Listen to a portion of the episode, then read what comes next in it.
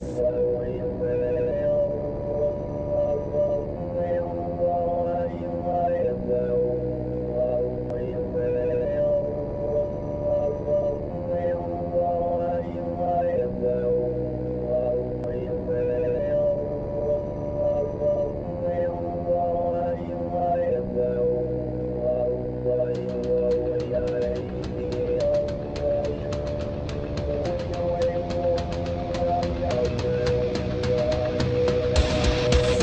PolitiK Podcast, the show for normal Americans. From this undisclosed bunker, here's your host, Tony Reed.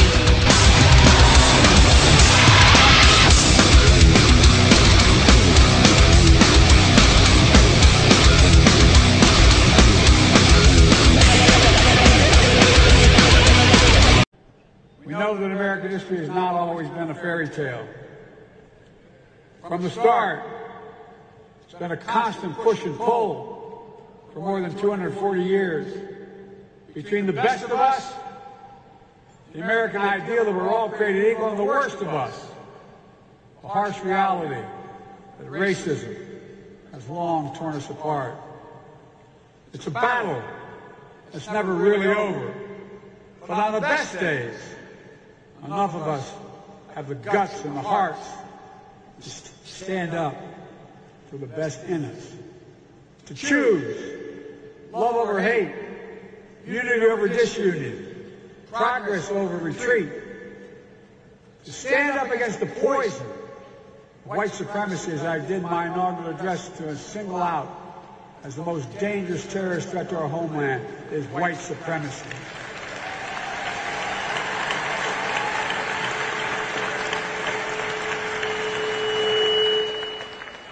I'm not saying this because I'm of the black HBCU.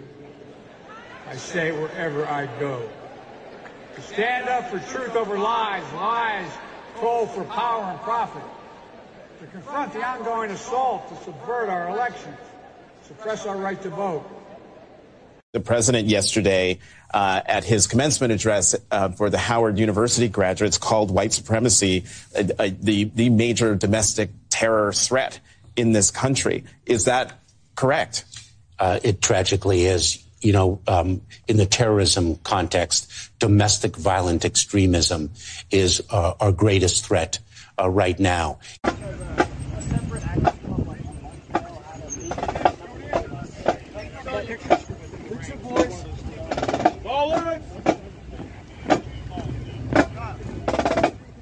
America requires so much more than words. It requires the most elusive of all things in a democracy unity. Unity. With unity, we can do great things. I know, speaking of unity, can sound to some like a foolish fantasy these days. For without unity, there is no peace, only bitterness and fury. Unity, not division. People. Right. Yeah, Emily. Yeah, I think his commitment to unity lasted the end of that sentence because we've seen nothing hmm. but divisiveness and exactly the kind of stoking and incendiary rhetoric coming from him this entire time. I thought that speech was fantastically degrading. It is so degrading to paint a portrait for based on an assumption of the box checked by everyone sitting there and their families, and essentially that yes. there is apparently zero drop of anything else impacting those families, that the most important thing facing them is this enemy and that that will somehow define their trajectory, define their existence by the existence of something else. I know when I graduated college in my commencement speech, I was looking for inspiration. I would think for my president, I would be looking for policy. I would want to know exactly how my community could be lifted up, how that tide rises to lift up all boats, the kind of things right. where when I walk out of there, I feel more educated, more inspired, more equipped for my divine assignment. Instead, after that, I would feel victimized. I would feel afraid. I would, I would feel judgmental and critical of my neighbor based on a box they checked. This commander in chief is anything but a unifier. And and welcome back to Flyover PolitiK Podcast. It is the 16th of May, year of our Lord 2023. Whenever they're in trouble, whenever things going bad. When the polls don't work the way they are, they just, or the way they want, what do they go to? You're all a racist. And I don't care what anybody fucking says. Do you not think that Patriot Front had something to do with this speech? Does anybody believe anything anymore? I mean, they were already doing this to Northam's competitor. Uh, what's that guy that won Virginia? They came out and fake shit to make it look like a bunch of racists because they need racism. Racism is their elixir to get people to do what they want. Because inherently, they have been rigging everything since day one with the media. And it starts with the reality dawning on them summer 2016. We get polls by the media, and those polls are propaganda. If you look at Biden, you look at um, Trump's election, Obama, if you're old enough, you can go back to W. Bush. And no time is a Republican ever going to win. They're always down by major numbers. And they're always talking about the educated voter.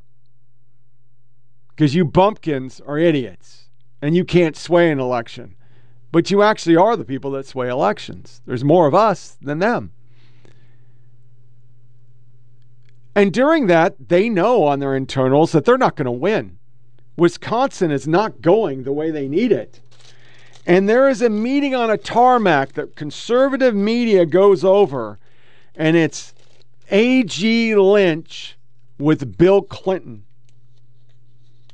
The media pretends to care and they pretend to cover it, but they don't. And we, just like the Las Vegas shooting, just like all the shootings of late that have been left leaning, just like the manifesto of a Nashville, just like Waukesha.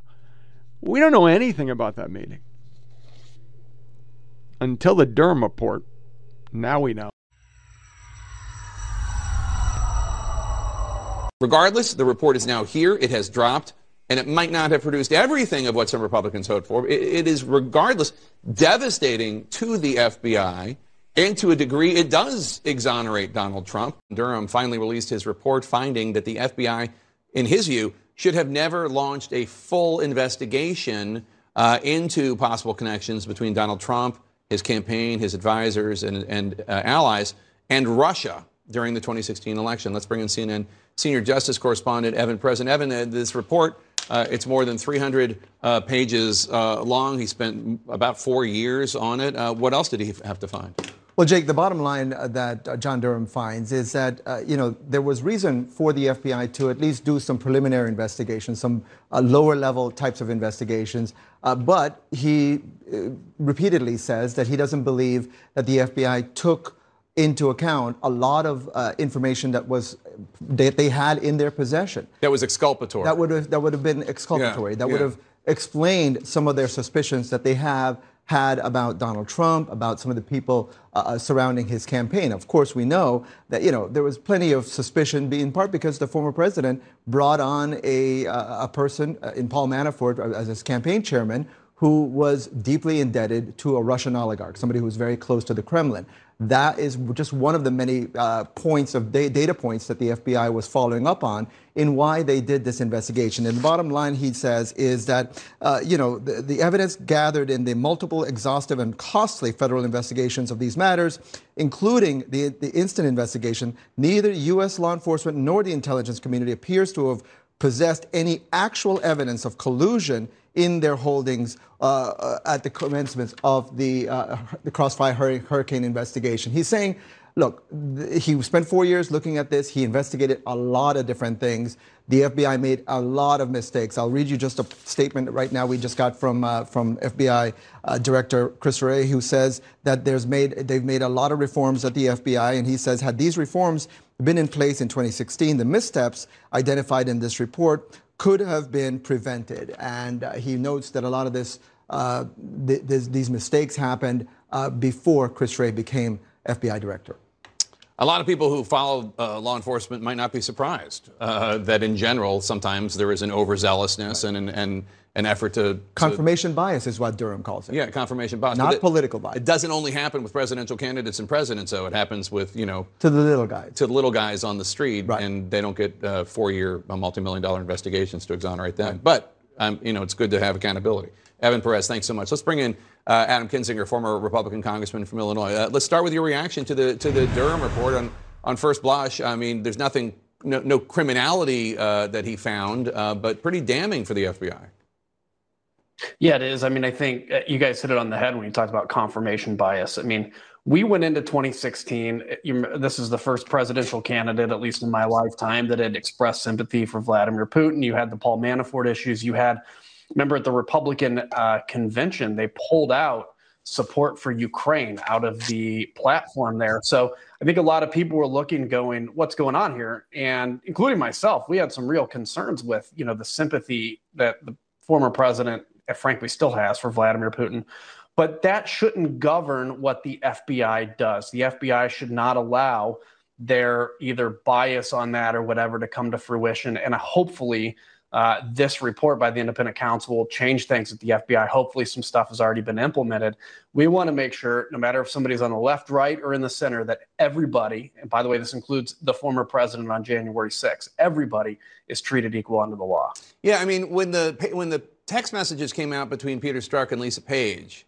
Uh, it was pretty shocking. Not that two people in law enforcement would not like Donald Trump, uh, but that they were part of the investigation. Uh, and it seems that that uh, their emotions they they weren't able to even control the fact that they were saying very inappropriate things about somebody that they were investigating. Yeah, and I think that was pretty damning. You know, again, I mean, we're not asking law enforcement or even DOJ officials to not have a political opinion. You get to vote every couple years, and you know that's your duty as a citizen.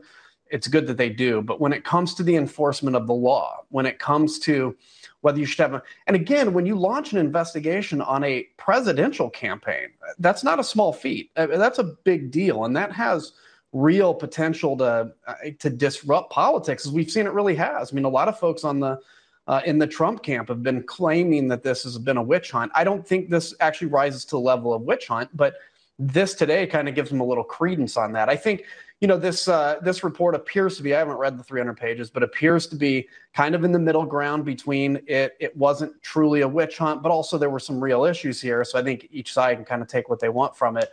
But I hope we take from this everybody needs to be treated equally under the law, whether you agree with a person's politics or not, because this is America and it's the only thing that keeps democracy upright and surviving is that knowledge that we all get treated equal. Yeah, so people, we should remind people the Mueller investigation, uh, it outlined a number of contacts and, and issues uh, between uh, Trump and his allies and, and Russia uh, that were odd uh, but did not conclude that there was a conspiracy that a prosecutable conspiracy.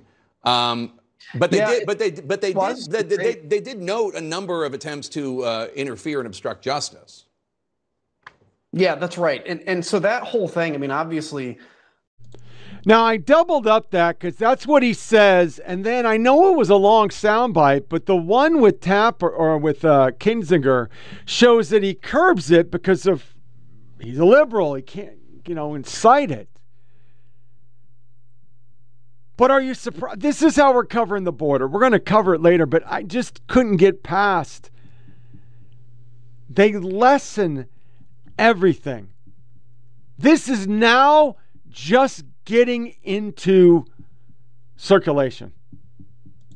Years after Washington Post writer Philip Bump let cat out of the bag on Zuckerbucks for Democrat turnout.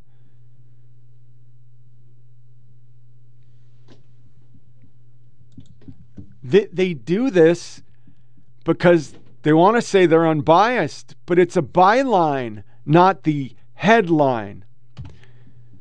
This report Neither the U.S. nor the intelligence community appear to have possessed any actual evidence of collusion in their holdings at the commencement of Crossfire Hurricane. As obtained, FBI records prepared by Peter Strzok in February and March 2017 so that at the time of the opening of the Crossfire Hurricane, the FBI had no information in its holdings indicating that at any time during the process there was anything.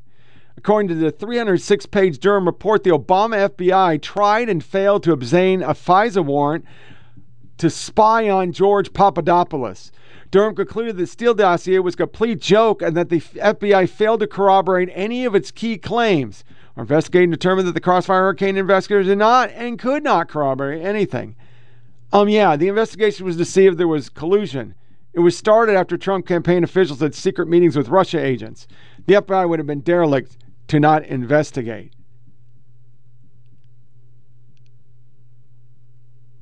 This was pushed from the Hillary campaign. They pushed it through a Democrat administration who then investigated the opponent. And then when he still won, they continued to investigate and ruin all of his presidency for four fucking years, knowing the media knew, the FBI knew, CIA knew. It was all a lie. But they did it anyway. Our investigation determined the Crossfire Hurricane investigator did not and could not corroborate any of the substantial allegations contained in Steele reporting, nor was Steele able to produce corroboration for any of the reporting allegation, even after being offered $1 million or more by the FBI for such corroboration. Further, when interviewed by FBI in January 2017, Danchenko also was unable to corroborate any of the substantive allegations in the report. Rather, Danchenko characterized the information he provided to Steele as a rumor and speculation. Casual converca- conversations.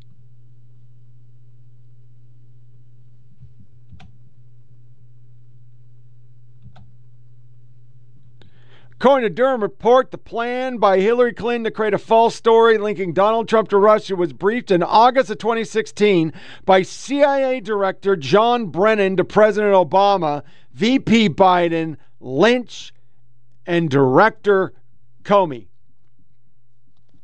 U.S. intelligence agencies obtained insight in the Russian intelligence analysis alleging that the U.S. presidential candidate Hillary Clinton had approved a campaign plan to stir up a scandal against U.S. presidential candidate Donald Trump by tying him to Putin and the Russians, hacking of the Democratic National Committee. The IC does not know the accuracy of this allegation or the extent to which the Russian intelligence analysis may reflect exaggerated or fabrication. According to his handwritten notes, CIA Director Brennan subsequently briefed President Obama and other senior national security officials on their intelligence, including an alleged approval by Hillary Clinton on Jan- July 26, 2016, of a proposal from one of her foreign policy advisors to vilify Trump by stirring up a scandal claiming interference with Russian security services. Before addressing the U.S. government receipt and handling of the Clinton Pan intelligence, we reiterate below the description of the intelligence as declassified by DNI in September 2020 to Chairman Graham. In late 2016, U.S. intelligence agencies obtained insight, blah, blah, blah, blah, blah, and the hacking right. As described here in the classified appendix, U.S. officials described the Clinton plan, intelligence, and various other ways in their official notes and documents. As described more fully in classified appendix, there was specific indication and additional facts that heighten the potential relevancy of the intelligence to the office inquiry. On August 3rd, 2016, Within days of receiving the Clinton plan, Intelligence Director Brennan met with the President, Vice President, and other senior administration officials, including but not limited to Attorney General, the FBI Director, White House Situation Room, to discuss Russian election interference efforts. According to the Brennan handwritten notes and his recollection of the meeting, he briefed on irrelevant intelligence known to date on Russian election interference, including the Clinton plan intelligence. Specifically, Director Brennan declassified the handwritten notes reflecting that he briefed the meeting's participants regarding the alleged approval by Hillary Clinton on 26 July of a proposal from one of her campaign advisors to vilify Donald Trump by stirring up a scandal. The office was unable to determine precisely when the FBI first obtained any of the details of the Clinton plan intelligence.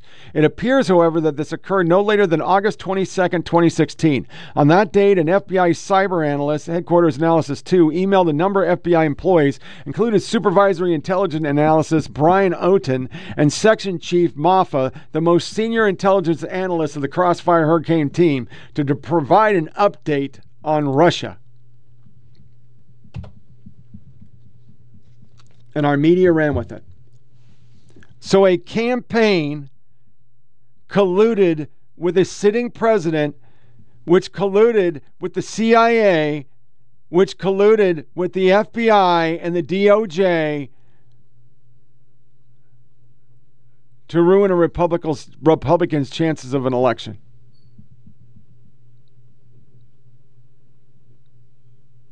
And we're all called un American because we say 2020 was fishy. 81 million votes, 80 voting laws changes. That's a that's a conspiracy theory. They're still jerking off over Pulitzers based on lies that they knew to be lies because the media was part of it.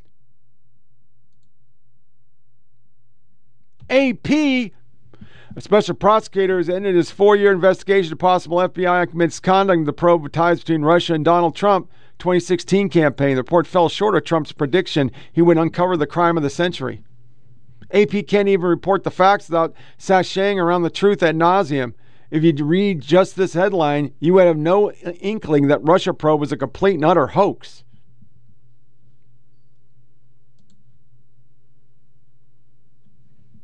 Tapper was then pilloried by Potato Boy's buddy.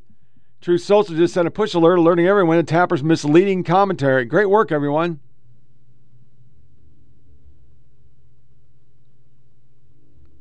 Credit to Tapper for being adult about it, unlike those on MSDNC. Oh, we're going to see it in a second. Matt in Oregon sent us this this morning, and this is pretty much the proof in the pudding.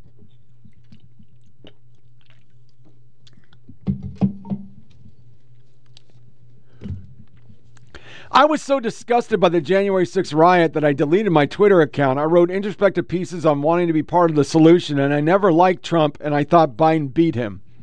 The Durham report is 1,000 times worse than January 6. It didn't even reveal a handful of nuts getting out of hand and stealing an electron. It revealed our highest law enforcement agency tried to undo an election on zero evidence. It didn't disrupt a formal nomination process for three hours. It's disrupted a presidency for three years. If you are a Democrat, you should feel far worse about this Russia Trump investigation than you do about J6. You should be far angrier. You should be far more concerned about democracy.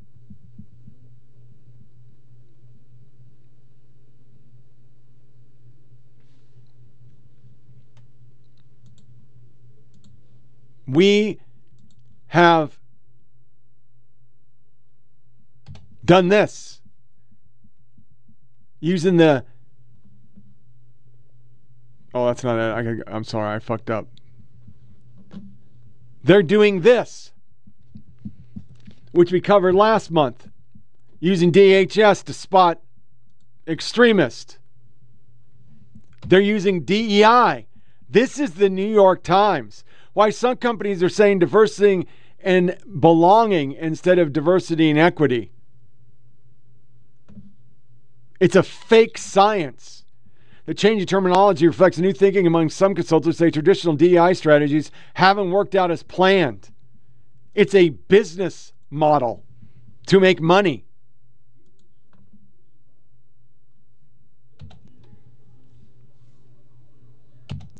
Here's Jonathan Turley.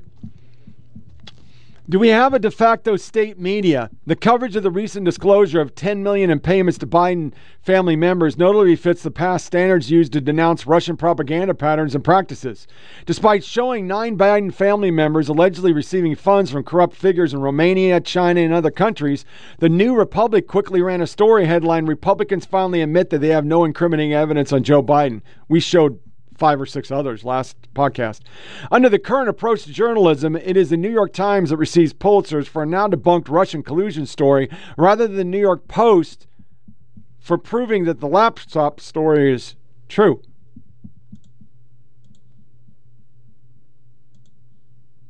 Everything is lies. This is Waukesha that we don't even cover. Durham was one of six people killed after a red SUV sped into Waukesha's Christmas parade that Sunday afternoon. More than 60 people were injured, 18 of whom were children. The city of Waukesha confirmed the names of the other. While weighing in on the threat of domestic terrorism in the United States, Garland clearly made a distinction between right wing extremists and far. I certainly agree that we're facing more dangerous periods than we did in Oklahoma City at the time.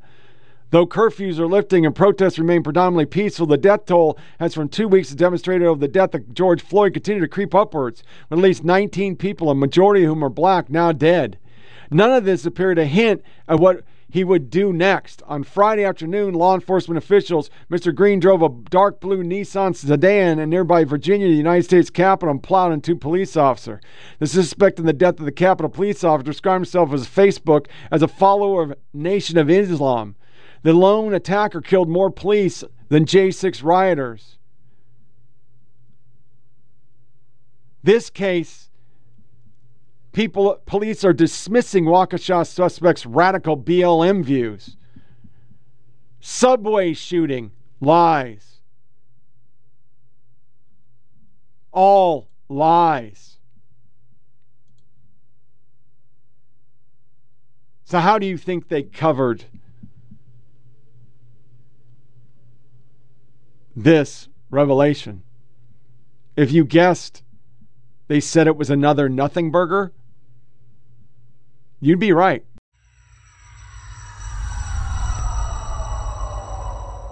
Instead, Durham found that the Bureau relied on raw, unanalyzed, and uncorroborated intelligence, noting that there was significant reliance on investigative leads provided or funded directly or indirectly by Trump's political opponents.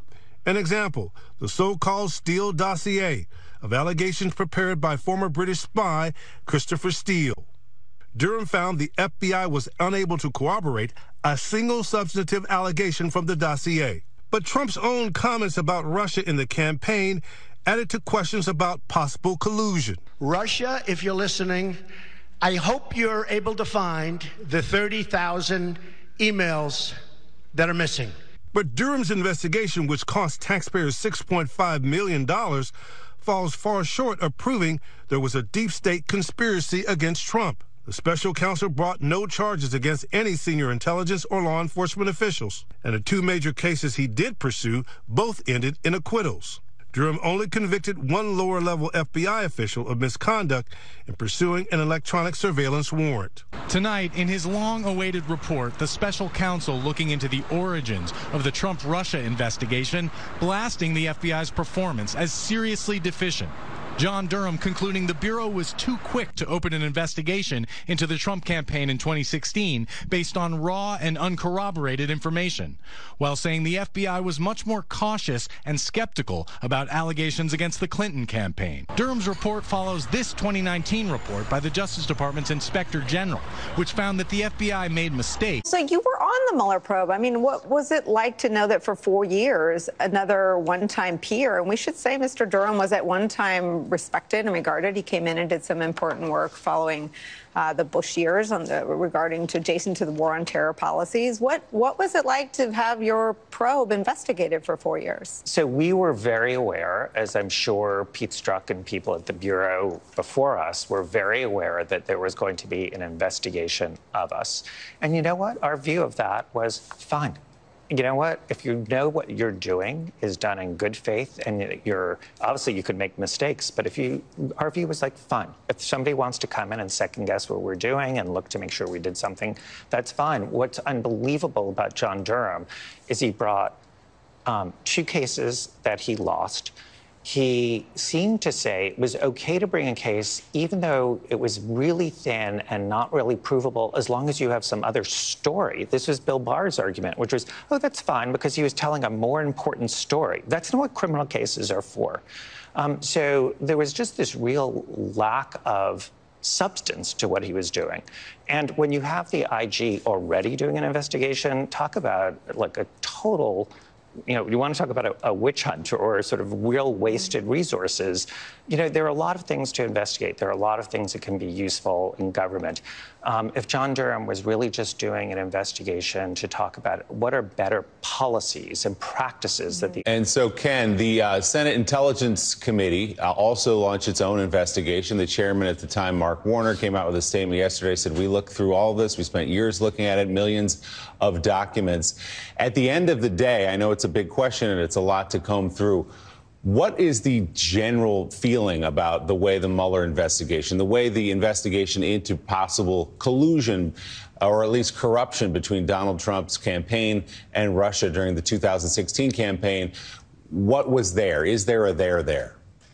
Well, I, there, there's what's there, and there's what sort of intel officials, uh, you know, think as they go to sleep at night what might be there. But what's provable, what what Mueller found, and what the, that Senate report that you mentioned um, really expanded on was that there was a number, dozens and dozens of contacts between Trump campaign officials and Russians that the Senate, the bipartisan Senate report said posed a counterintelligence threat to the United States. That Senate report essentially said the Trump campaign left itself wide open to manipulation by a Russian regi- regime that was interfering in the election and that was trying to help Trump win. And and that what's remarkable about that, that was a bipartisan report. Uh, Republicans signed on to that. Now they're all trashing the FBI. And it's not just the pro Trump uh, side of the party. It's everybody. It's all Republicans uh, uh that, that I've seen, you know, criticizing the FBI here. But, but what that report found was that they were more than justified. They, they had to have looked into this because it was a threat to the United States. There was a foreign government was trying to manipulate the election. It was trying to help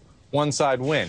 And that, now, when you go sort of into the realm of what Mueller couldn't prove, but what some intelligence officials suspect, they they just put the, the dots together, which is that here you had you know, a Trump campaign that was open to Russian assistance, was hoping that the Russians would use those Hillary Clinton emails to the Trump campaign's advantage. A series of, of suspicious meetings between Trump campaign officials and, and Russians. Uh, and then, you know, uh, a campaign manager, Paul Manafort, who was meeting with a Russian, a person we now know was a Russian intelligence asset. So a lot of smoke there, and they never were able to prove that there was any uh, formal arrangement between Donald Trump and the Russians. And then meanwhile, you had Donald Trump saying really nice things about Vladimir Putin and publicly asking the Russians to find Hillary Clinton's emails. So, you know, yeah, what. That, what that all adds up to is, you know, up for anyone to decide, I guess.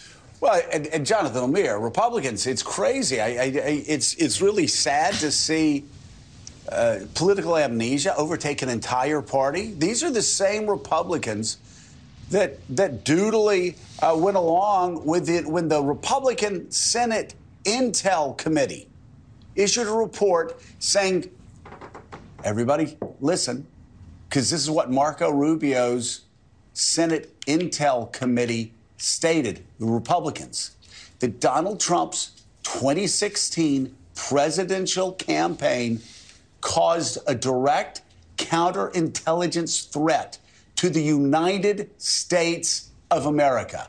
Let me say it again. Marco Rubio and the Senate Intel Committee concluded. I think what the guy was trying to do was to try to show up Ken Starr. I don't think he quite made it. And if anybody watched the Trump's town hall on, on last week, he was slobbering all over Russia. He was telling you right there he's going to do whatever Ooh. Russia wants him to do. And and David is, is is of course correct that there's all kind of interference in the 2016 election, and you know Durham is a is a kind of pathetic character. I, I think federal prosecutors have like a 97 percent conviction rate. Yeah, he was 0 for 2. He got a plea for a parking ticket. That's it. Four years. I don't know how many millions of dollars. How many millions of dollars? They spent over a $100 million on the Mueller investigation that proved there was no collusion, but the media carried as inconclusive. They carried on the J6 committee for two fucking years to win a midterm.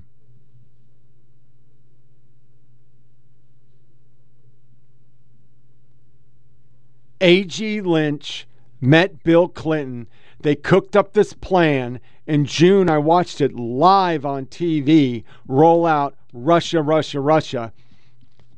They destroyed a presidency for four years. They illegally wiretapped a political adversary, ruined Michael Flynn, ruined fucking Carter Page, ruined all these people's lives, arrested, jailed. They ran an investigation $50 million that found nothing, but they still never admitted it was nothing. So they went into two impeachments that were also things that Biden has done. Obama's caught on record. Well, after the election, I'll do whatever the fuck I want with Russia. Biden has outright said, I got a fucking lawyer fired so my son could get some more money, which leads to a laptop the media won't even cover. Neither with the DOJ or the FBI or the IRS that just dropped their investigation into him. Adam Schiff went for fucking three years. The walls are closing in. I have information. He never produced anything. So some clowns do a riot for three hours. We've spent over $100 million chasing them all down. We've put them in little cells all over the country so we can facilitate our white supremacy extremism, the greatest threat to democracy. And all along, the greatest threat to democracy is progressivism. Because it's clearly obvious the DOJ, the FBI, the CIA, none of them are objective. We have on record that the Biden family, crime family shit is all true. The bank records are true. They met with Vice President Biden, who had documents that his son got his hands on to living in the same house where it was next to the Camaro or the Corvette or whatever the fuck he talks about. The greatest threat to democracy is progressivism because they believe that they are the only arbiters of democracy, freedom, and speech. They have done a whole campaign on misinformation, silencing people. In 2020, people lost their accounts, they lost their businesses, they lost everything. They threw people in fucking jail for comments, investigated them.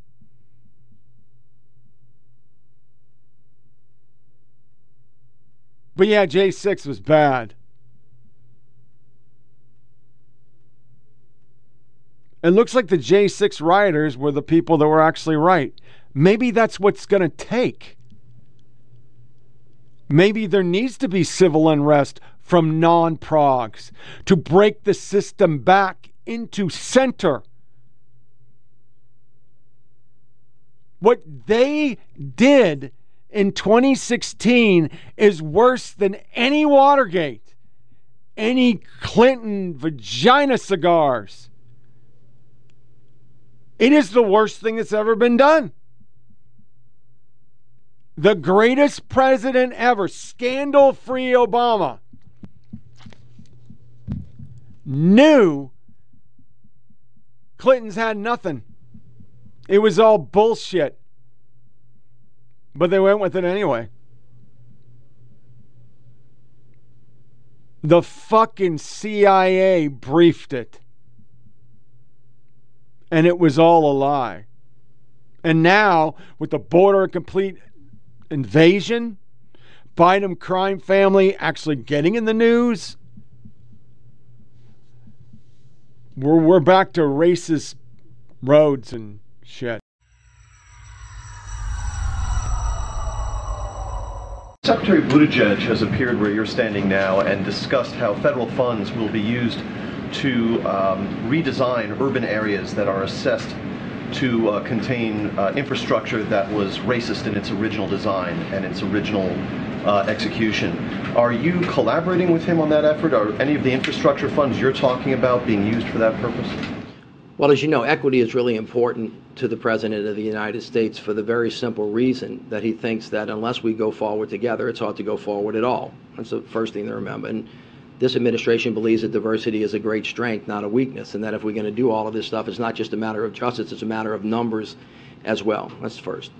The second part of it is this there are, in fact, highways, waterways, uh, roadways. If you ask anybody in the African American community or in communities of color, where do you live, they will often say, I live on the other side of. And it's usually a railroad track or water or a highway that split historic neighborhoods. There is, in fact, $4 billion both in the infrastructure law and the Inflation Reduction Act to fund a program that's called Reconnecting Communities. I was actually in Fort Lauderdale the other day looking at some of the damage from the flood that they had, and the mayor was showing me a railroad track that had separated two areas. Now, they have an option. They could run a highway across it, or they can build uh, a tunnel underneath it to reconnect the neighborhoods. This administration thinks that historically uh, underrepresented neighborhoods that have been split apart, families split apart, businesses split apart, they can be reconnected. Really? That's what we're talking about. Because right now, 6.5 million illegal immigrants have come across the southern border. And the President of the United States laughs about it.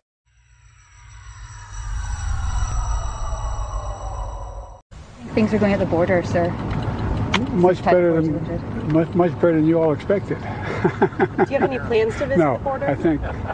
Pardon me? Do you have any plans to visit the border? Not in the near term. No, no. Just be disruptive, not anything else. And so is the media because they're part of the campaign. Despite warnings about potential surge in migrants that sent thousands of federal personnel to the southern U.S. border, officials said the days after the expiration of Title 42 saw fewer migrants arriving at the border than any initial time.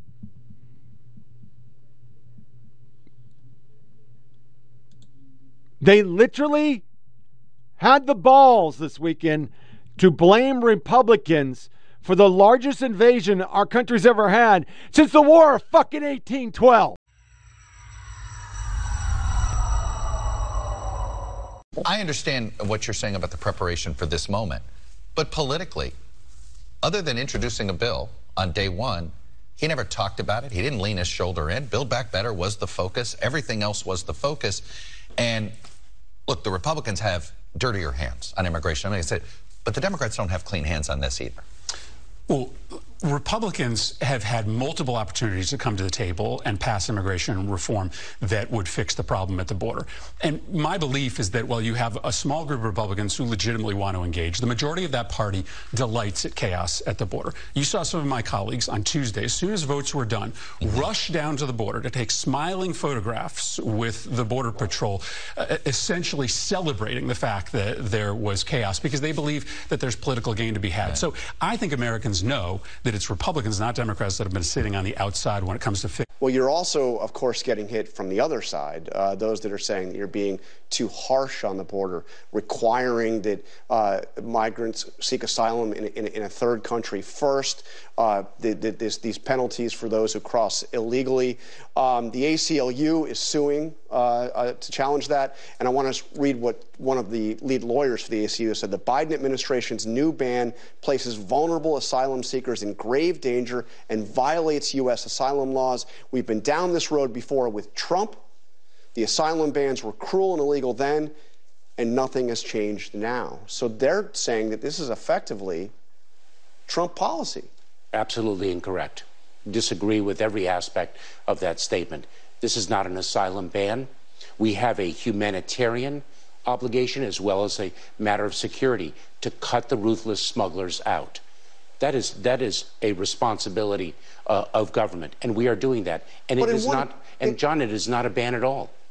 Well, um, in, in, in, one critical sense, it, it, it is the same as the Trump policy, absolutely right? not. Well, well, the Trump policy was that you, you had to first apply for asylum uh, in, in, a in, in another country. Uh, if you were coming from, from south of Mexico. That's exactly what you're doing. No, that is, that is, that is not Explain. actually. Yes. So, first of all, President Biden has led the greatest expansion of lawful pathways ever. What our rule provides is that an individual must access those lawful pathways that we have made available to them. If they have not, then they must have uh, sought relief in one of the countries through which they have traveled and been denied. And if they haven't done either, it's not a ban on asylum, but they have a higher threshold of proof that they have to meet. That is a presumption of ineligibility that can be overcome. It is not a ban. Yeah, okay. Per multiple BPP sources, Border Patrol agents San Diego sector arrested an Afghan national on the FBI terror watch list after he crossed illegal with a group of migrants near Otay Mesa, California on Wednesday. I'm told the FBI confirmed the match and his lead investigation. Biden's open borders aren't just a gateway to 5 million illegals, wrecking human and child trafficking and the deadliest drug crisis in our history. Biden's reckless policy is also an open invitation to even the most wanted terrorists in the world to come to America.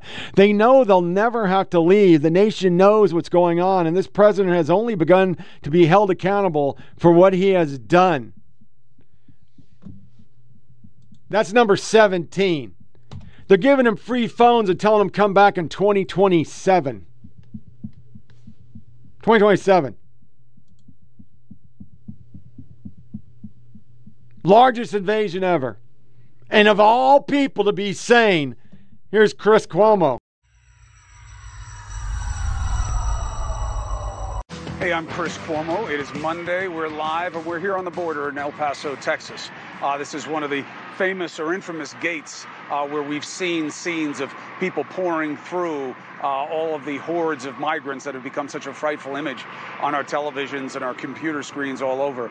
Uh, we saw what it was. The director will show you what kinds of groups and crowds we had seen that was making everybody so worried about what will happen when Title 42, the emergency measure that the Trump administration executed to allow people during COVID to be restricted from here for not being vaccinated, not being able to show whether or not they'd had coronavirus, and then it was going to end, and what would happen? And we saw all of these massive things, and you heard all the politics about how there was going to be an invasion, and now there's literally almost no one here. And for you, the absence of people should be more frightening than seeing the big groups. Because when you see big groups, that means you know where migrants are. Migrants whose identities they don't know, whose criminal backgrounds they don't know, whose intentions they don't know. So when they're not here, the question becomes obvious where are they? We're hearing the numbers 10,000 a day, 10,000 a day, and those are very scary numbers, and I'll put them into context for you. We've never seen anything like it. But what we're not hearing is, well, what did they do with them? Are they are they all in custody? That can't be true because they don't have the capacity.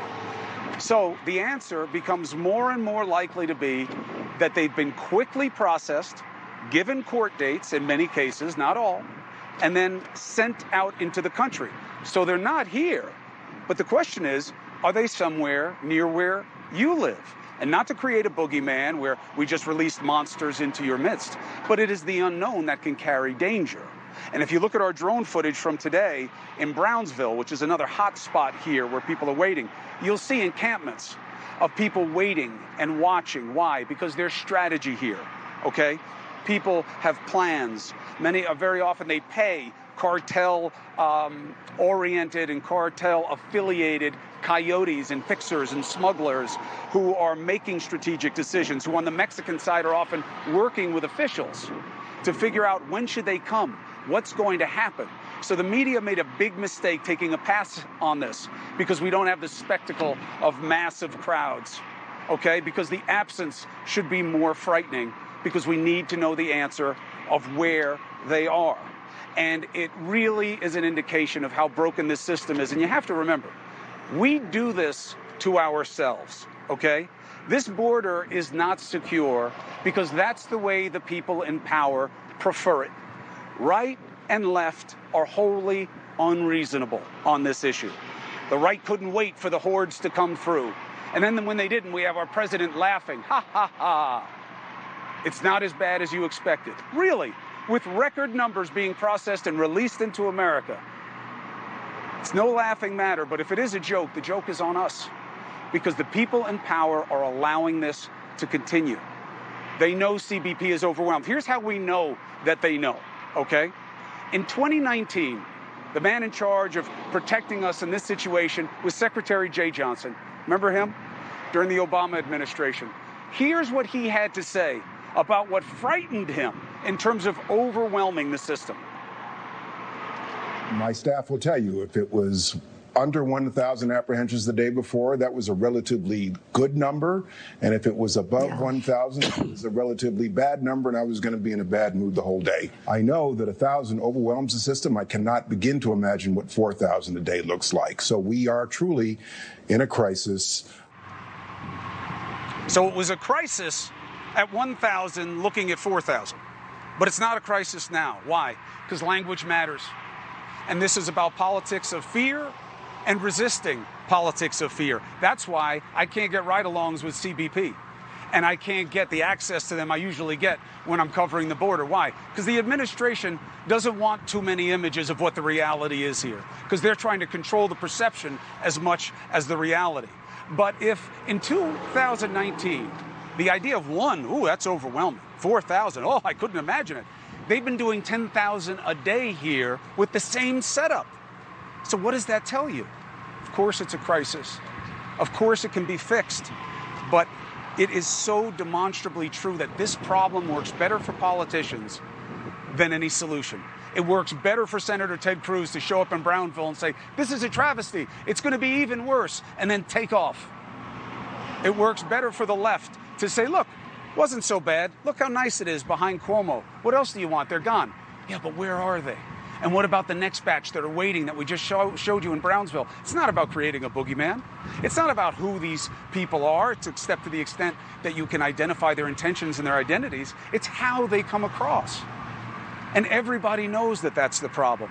Now, tonight I want to focus on the part of the story that you never get to hear about, okay? The migrants, we know their pain, and you have them coming from new places, and we have babies making babies along the way, and you'll see them tonight. And it is heartbreaking, there's no question. And these people need help, and they came to America looking for it.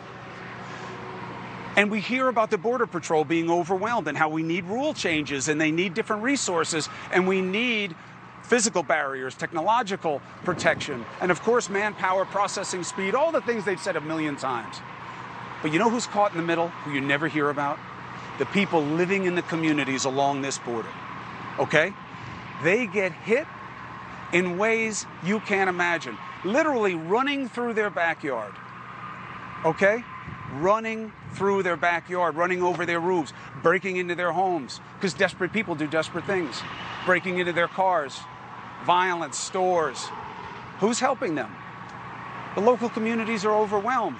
Oh, they just don't like these people because they're brown and Latino. The people in many of these communities are brown and Latino. One, maybe two generations removed from immigration into this country. This isn't about prejudice, it's about protection. And I want you to meet one of them right now because this is a story that we just never get to.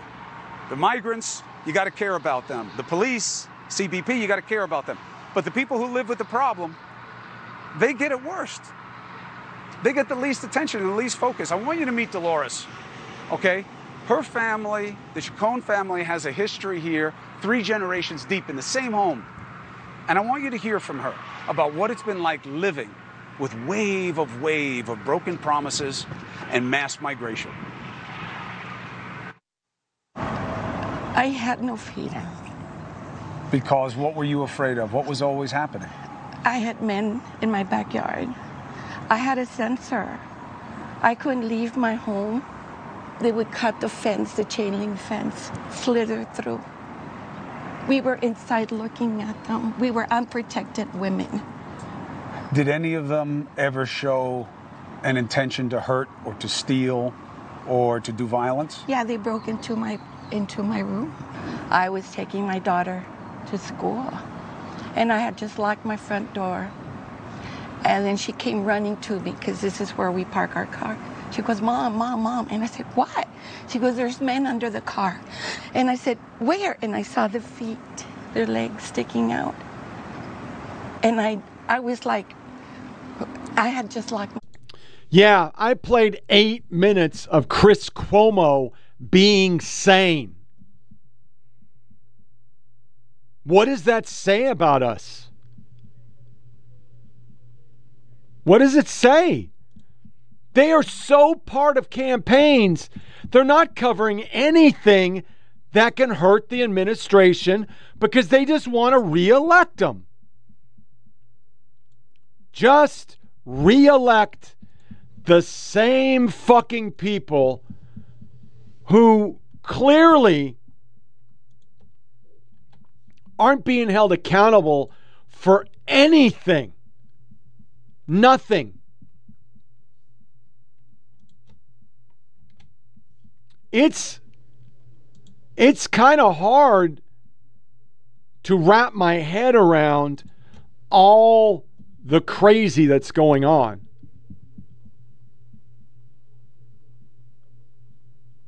It, it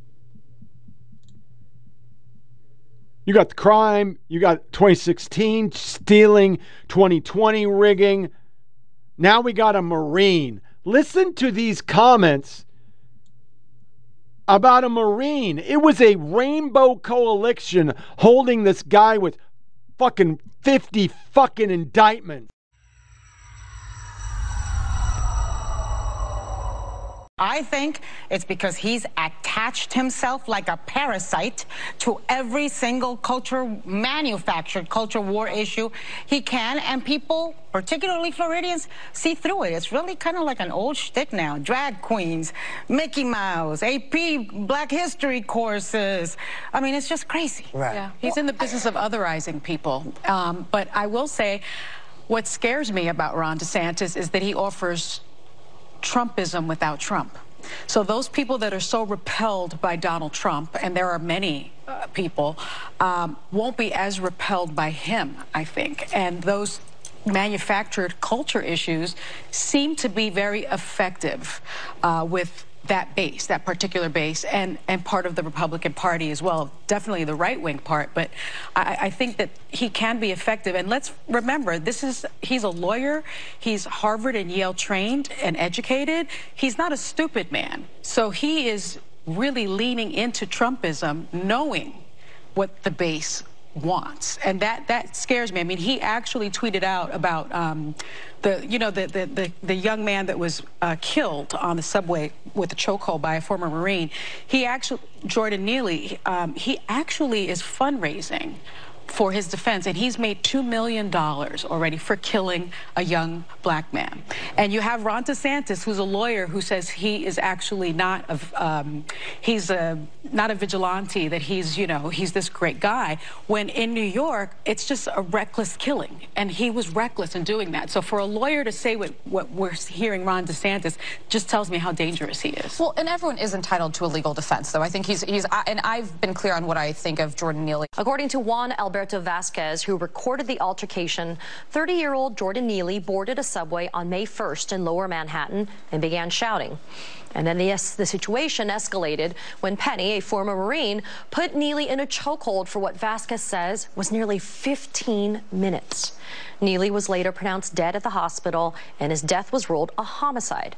The video of the incident quickly circulated on social media, prompting days of protests and debates on the mistreatment of homeless New Yorkers.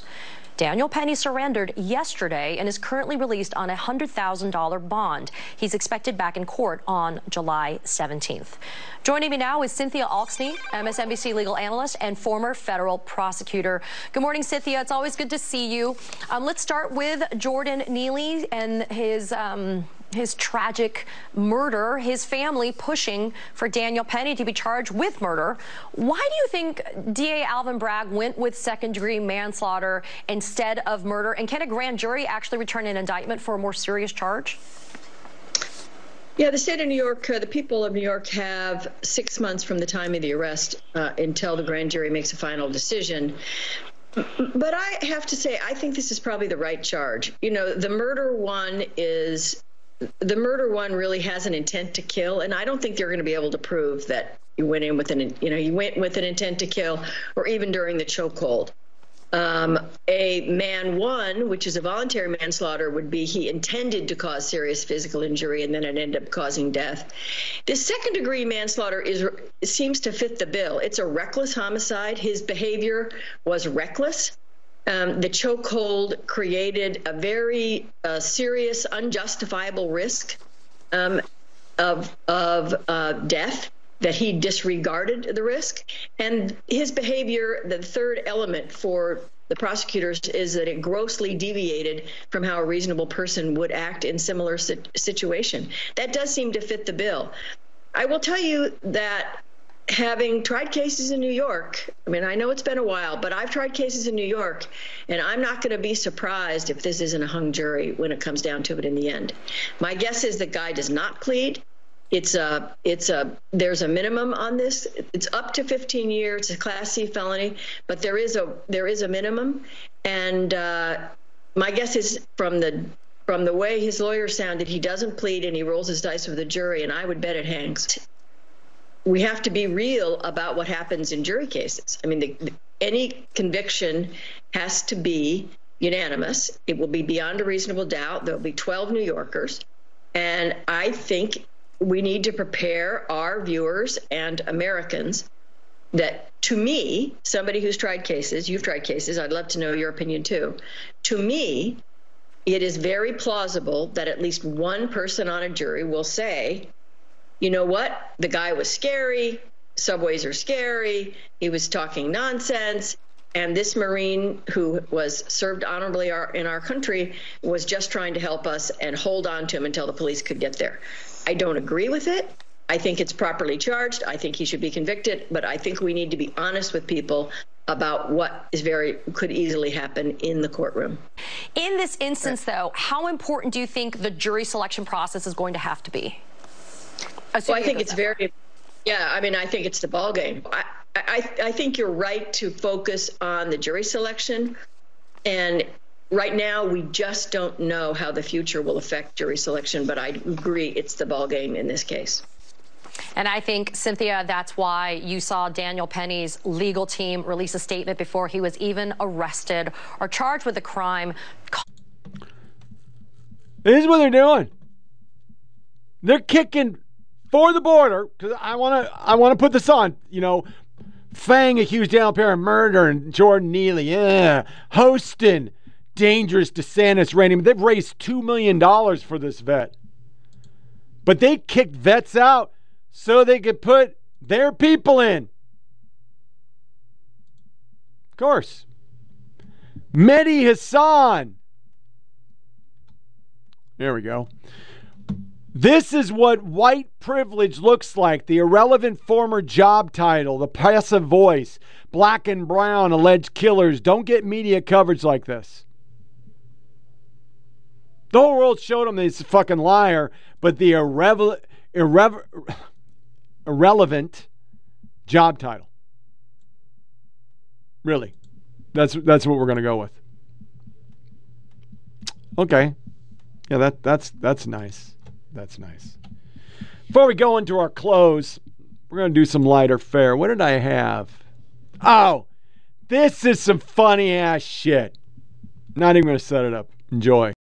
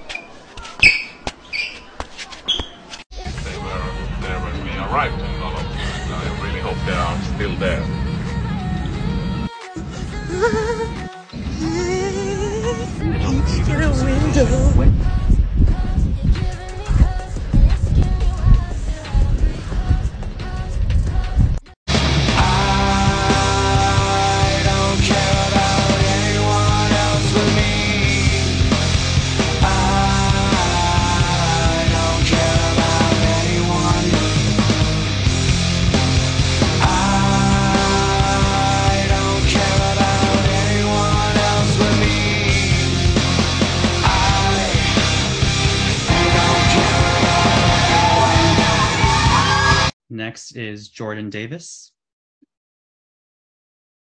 Thank you. Just hold on one second. Let me pull this up. My name is Jordan. My pronouns are she, her, they, them, and I think the DCCC needs to start meeting in person again. And I support items 10 through 14, especially transgender Bill of Rights and Veritas tenants.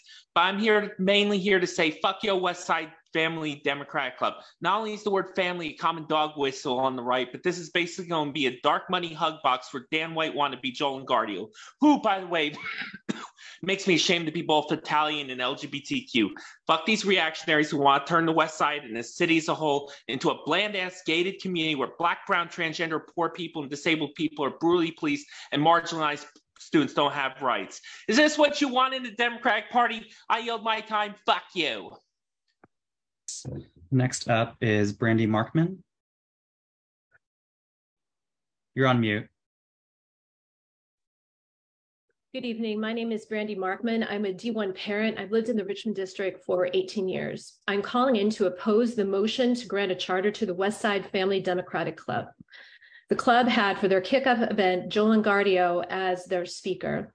The homepage of the DCCC's website says Black Lives Matter.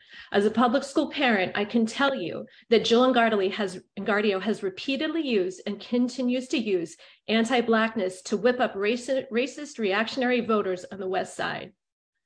As someone who attends school board meetings, I have repeatedly seen Black school children and their parents being disrespected and gaslit when they have requested that our schools not be named after white slaveholders and other racists, that racist artwork be removed from their schools, and that the district stopped using an illegal and elitist and racist admissions process that has the intended effect of screening out children with moderate to severe learning disabilities from Lowell High School, which is in effect a form of school segregation. Um, this is live and well, sadly, in the west side of San Francisco in the year 2023. Many of you know and have felt the rise in fascism and anti-Black racism in the United States and in San Francisco. I am concerned that this club is a part of this and do not want to see the San Francisco Democratic Party rubber stamp their charter application unless they can prove otherwise. I grew up in deep red Southwest Iowa. I know a Republican when I see one, and I am tired of San Franciscans who have Republican values supporting school board recalls, um, which were cheered on by Mike Pence and Mitch McConnell, calling themselves Democrats because this is the only way they can have political power. This is disrespectful to our Democratic Party and to our values. Please reject this charter application. Thank you. Thank you for your comments. Next is Christine Pelosi. Took us straight into woke, but did you see a vulgar activist says the word family is a common dog whistle on the right, and one claimed it's racist and fascist organization that's secretly a Republican group, which makes you understand why you get this one. For many queer people, Mother's Day is just a, not just a celebration of mothers, but of, of mothers, the artists, mentors, and cultural icons. Shut the fuck up. CNN. Advantages of being raised by a single mother outweigh expectations, outlast childhood embarrassment. Dads are bad. We have a new word for white. Does Wikipedia not call people white anymore or some shit? Not sure I remember Eminem spending much time talking about his European heritage. The film which contained Eminem and his attempts to launch a career at hip hop. The title is derived from Eight Mile Road, the highway between the predominantly African American city of Detroit and the largely European American. That that's nice. Yeah. Okay. Fun times. Anyone else feel this way? Vote blue to say democracy. When I see a flag on a house, my mind doesn't go to patriot, but to right wing nationalist. They will always try to redefine patriotism. We had this during Bush. Remember, the highest form of patriotism was hating your country and disparaging the president. Now, disparaging the president makes you a white Christian nationalist under Obama made you fucking racist. So we can't have a show without gay shit. So here's some interviews of when you should start transing draggy kids from drag And NPR soundbite getting heat for putting transgender activism on children via learning toolkit.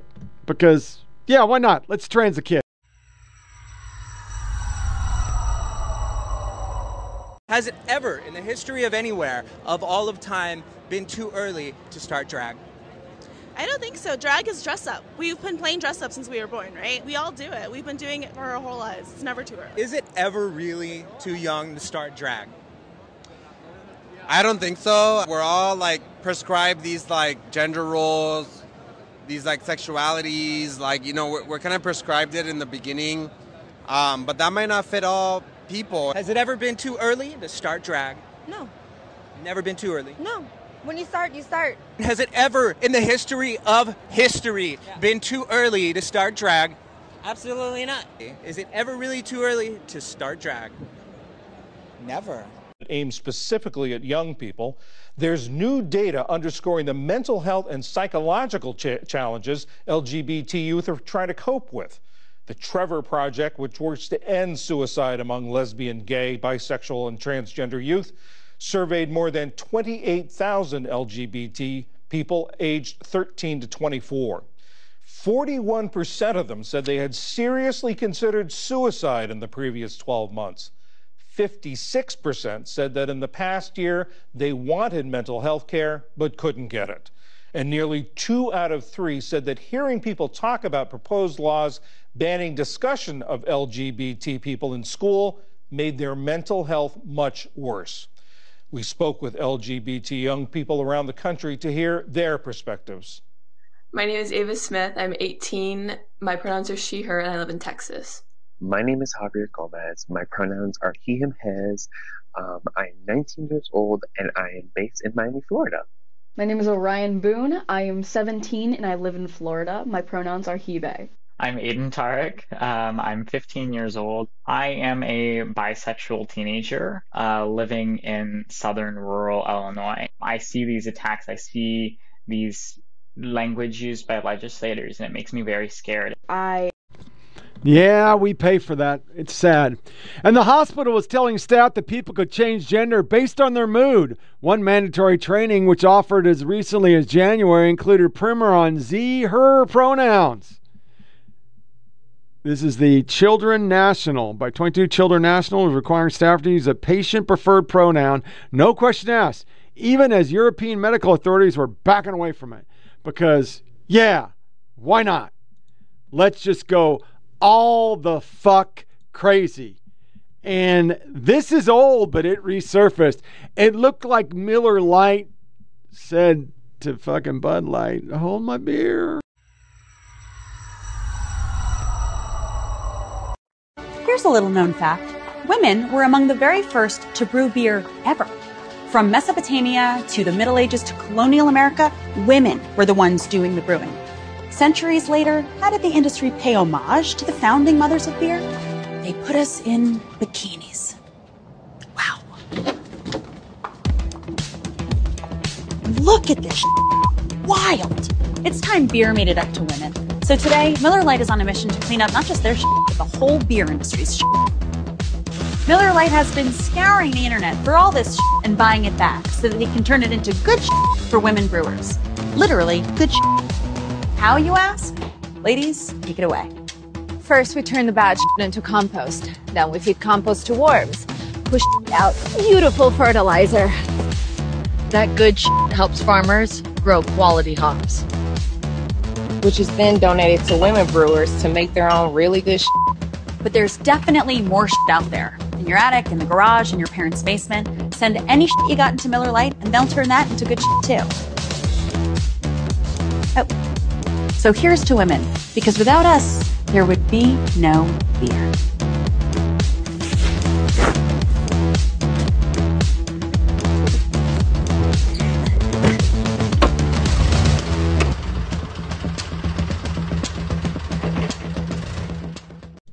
We we just must crush all of that. It needs to be crushed completely.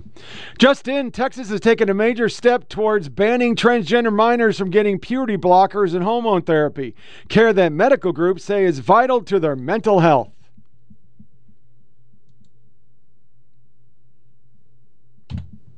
and another NPR where we're doing the Leaving Florida, a whole write up on this family. But I want you to look at this picture because I meant to grab this and I didn't grab it.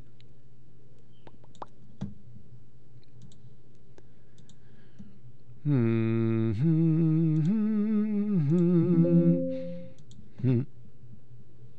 Is it about the kid or is it about the parents? You tell me. Which brings us to our This is America. And for the third consecutive show, it is the left, aka the media, trying to take down SCOTUS. This is America. Don't catch you slipping now. Don't catch you slipping now. Look what I'm whipping now. This is America. Don't catch you slipping now. Don't catch you slipping now. Look what I'm whipping now. This is America. There have been a number of, I think it's fair to say, eye popping revelations about the Supreme Court uh, and members of the Supreme Court and uh, questionable ethical decision making. Yeah. Um, in recent weeks. Planned Parenthood, for the first time, is calling for structural and ethical reforms to the courts in the country. Um, I may have answered my own question there, but why now? I think you know we have we have really been I think particularly with the attack on abortion rights been very clear that these are these are attack on our democratic rights and our democratic freedoms. You know and I think um, oftentimes we engage in that around kind of the same states that have abortion right bans are also ones that have you know voting rights bans and you know connecting the dots there about how we are living in this space. Um, but the reality is the court now has been fully captured in so many areas. The fact that you have again this lone texas judge that can now bring cases. You can forum shop there, bring cases to the Fifth Circuit, which is also conservative, and up to the Supreme Court now, which has a conservative supermajority. Find a court you want to hear your case. Exactly. And that is a way to circumvent the way in which, you know, kind of popularly elected um, opinions, um, uh, decisions are made. And so we think it's incredibly important now to both name the fact that we need to see expanded courts from you know the lower courts all the way up to the Supreme Court. We need to see term limits.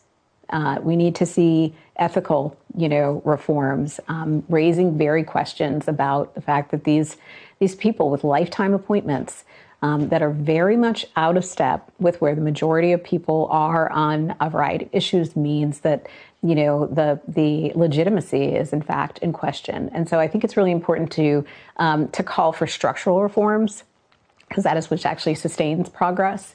Um, be one thing to call for, you know, a justice to step down for whatever reason, um, but the reality is uh, that the this, the way in which the system has been captured requires us to engage in, in structural reform in a different way. Summer, the Supreme Court overturned Roe versus Wade with the Dobbs decision, and that was just the opening act for the assault on our fundamental rights and freedoms. There are almost a dozen cases the Supreme Court will decide starting this month. The court will weigh in on two cases brought by the organization Students for Fair Admissions. And these cases may seem like the Supreme Court justices will only decide if race should be a factor in college admissions. But this court has a habit of overreaching. So these two cases could actually append affirmative action across the board. If the Supreme Court decides that race conscious decision making and policies are unconstitutional, then everything from special government contracts and programs for minority owned businesses to targeted corporate recruitment at HBCUs would all be in jeopardy. Medical institutions, they would need to figure out how to recruit a diverse workforce without incurring liability. Lawmakers, they could argue that specialized disciplines like African American or Latin American history are race conscious and therefore illegal. How about another case, the Moore versus Harper case out of North Carolina? The Supreme Court will decide whether the North Carolina legislature has unrestricted powers to set the rules for federal elections, including drawing congressional maps. And, and that's just surface. If the court rules in favor of North Carolina's Republican led legislature, it would mean all state legislatures in America are the final answer on federal election laws. So goodbye to fighting partisan gerrymandering in state and federal court or a gubernatorial veto. The NAACP Legal Defense Fund or Marc Elias, they won't win any more voter suppression cases because they won't even be allowed to sue. Sayonara to mail in ballots if the state legislature thinks they're unnecessary. Does your state constitution have language about elections? oh, well, the state legislature won't give a you know what because they will be in charge. The justices will also decide whether or not business owners who don't want to make wedding websites for same sex couples are protected by the First Amendment. Now, if the Supreme Court rules in favor of the business owner in this case, whom no one even asked to make a website, by the way, companies could use the ruling to legally deny service to anyone, not just members of the LGBTQ plus community. So that daycare you like, it could assert their First Amendment right to not take Jewish families or black children. A locally owned restaurant could put restrictions on who they allow inside. Given the track record of this court, y'all, this is not hyperbole. Dr. Maya Angelou said, when people show you who they are, believe them the first time. We have seen the damage that this conservative Supreme Court majority can do, so brace yourselves, folks. The decisions are coming. The first soundbite was, of course, PPFA on good old inside Psaki bullshit. So I want to read my tweet, which has had uh, 16 views because everybody dropped it like a bad habit.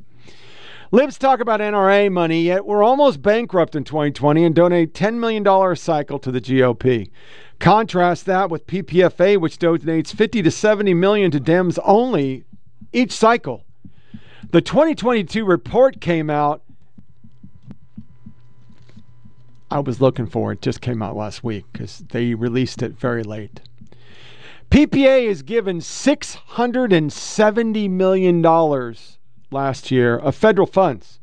And between the pill, 554,000 chemical abortions, thus the freakout over the pill and that FDA ruling, and 374 procedures performed. That's 918,000 abortions a year. That's what PPFA does. In their big manual, like we used to do back in the day, education programs 309,000, training programs 24,000, community outreach 232,000. Education video views 2.4, 1 million sessions, 154,000 conversations, 204,000 other conversations, 200 million visits to Planned Parenthood org on the website.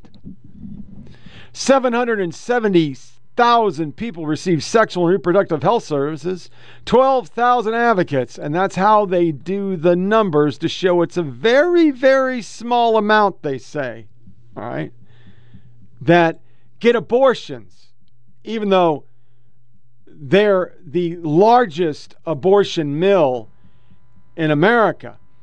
But this slide, which I'm going to make big, and I'm going to put it over my face because this is what the media is going to carry. This is how they carry it.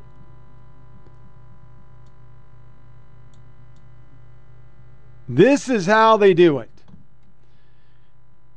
49% is STIs, 26 is contraception, other 12% cancer, abortion services 4%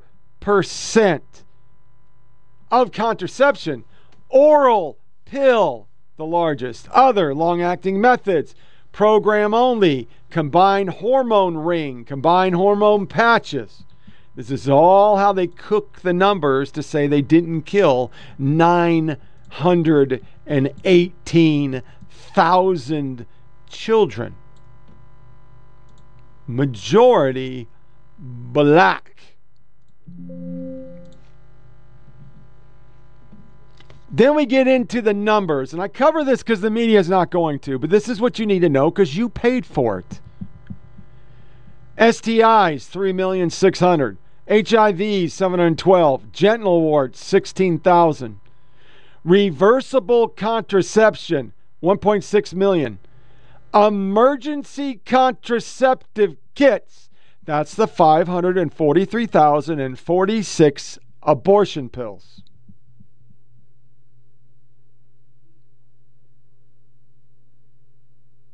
Nowhere in here They have miscarriage services. That's 2,600 that they do DCIs on. And then over on the top, you have your abortion procedures, family practice, adoption. None of this is women's care, baby care.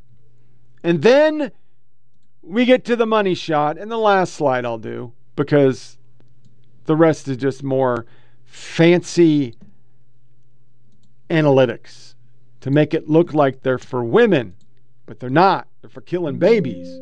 That's their deal, man. That's what they're down with.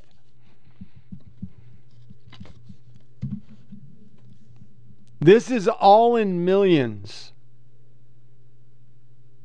One billion six hundred and forty million dollars in assets. At the bottom, when it's done, their net asset is two point seven four five billion dollars. That's how much money they bring in and what they're worth.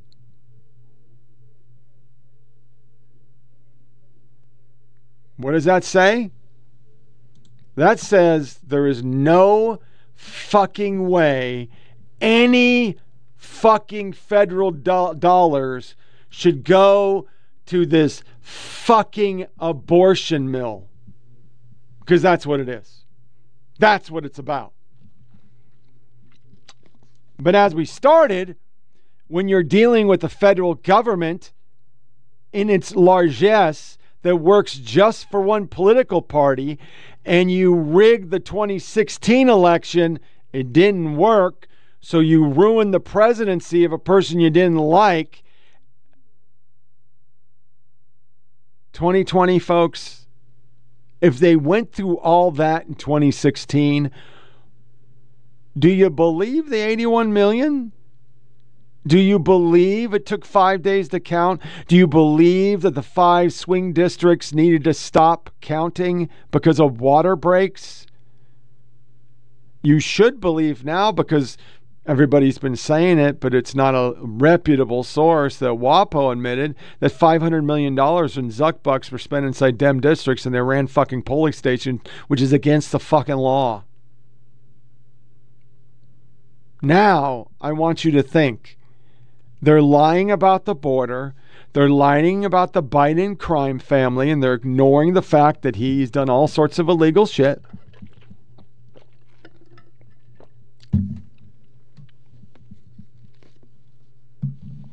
What will they do to stay in power? What will they do in 2024? What are they doing right now?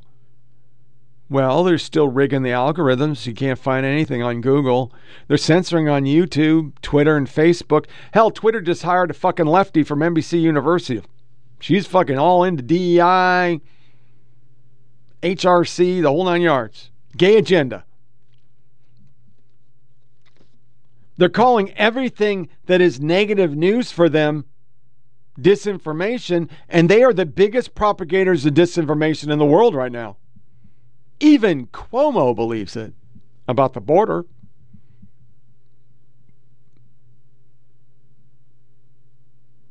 What will they do in 2024 to steal the election?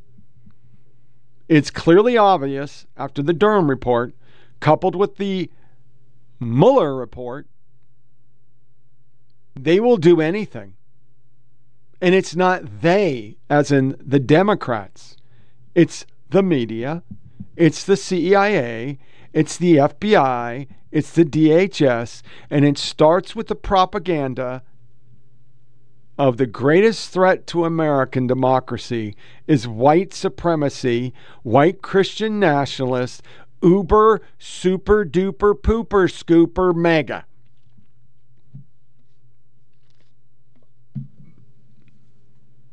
The greatest threat to democracy is progressivism because progressivism believes they are democracy. They believe all the lies that they tell is information, and everything that's a fact that's counter to their lies is disinformation or misinformation. Remember when you start thinking about who you're going to vote for, no Republican is saying everything is disinformation. You need to vote for me to save democracy. They're not even censoring shit. Truth Social, you could say, I eat my own dick. It goes up. Remember the people that say the other side are fascist are actually the fascists. That's probably the first thing that is the tell on all of this. They are the fascists.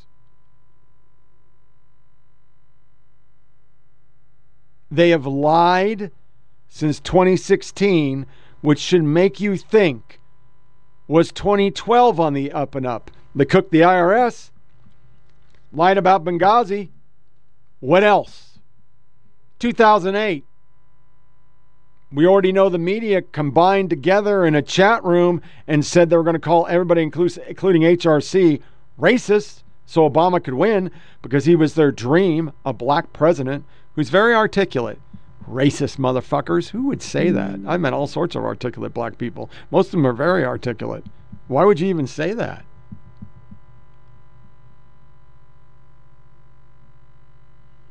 They disputed the 2004, and we know it all started in 2000 when the Supreme Court got involved.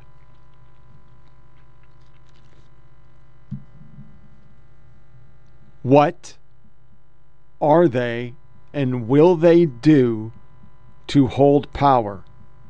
Because right now, that cabal is showing they will lie and they will treat everybody who's opposed to their worldview as a domestic terrorist and even elicit the DHS to do so. Something to ponder.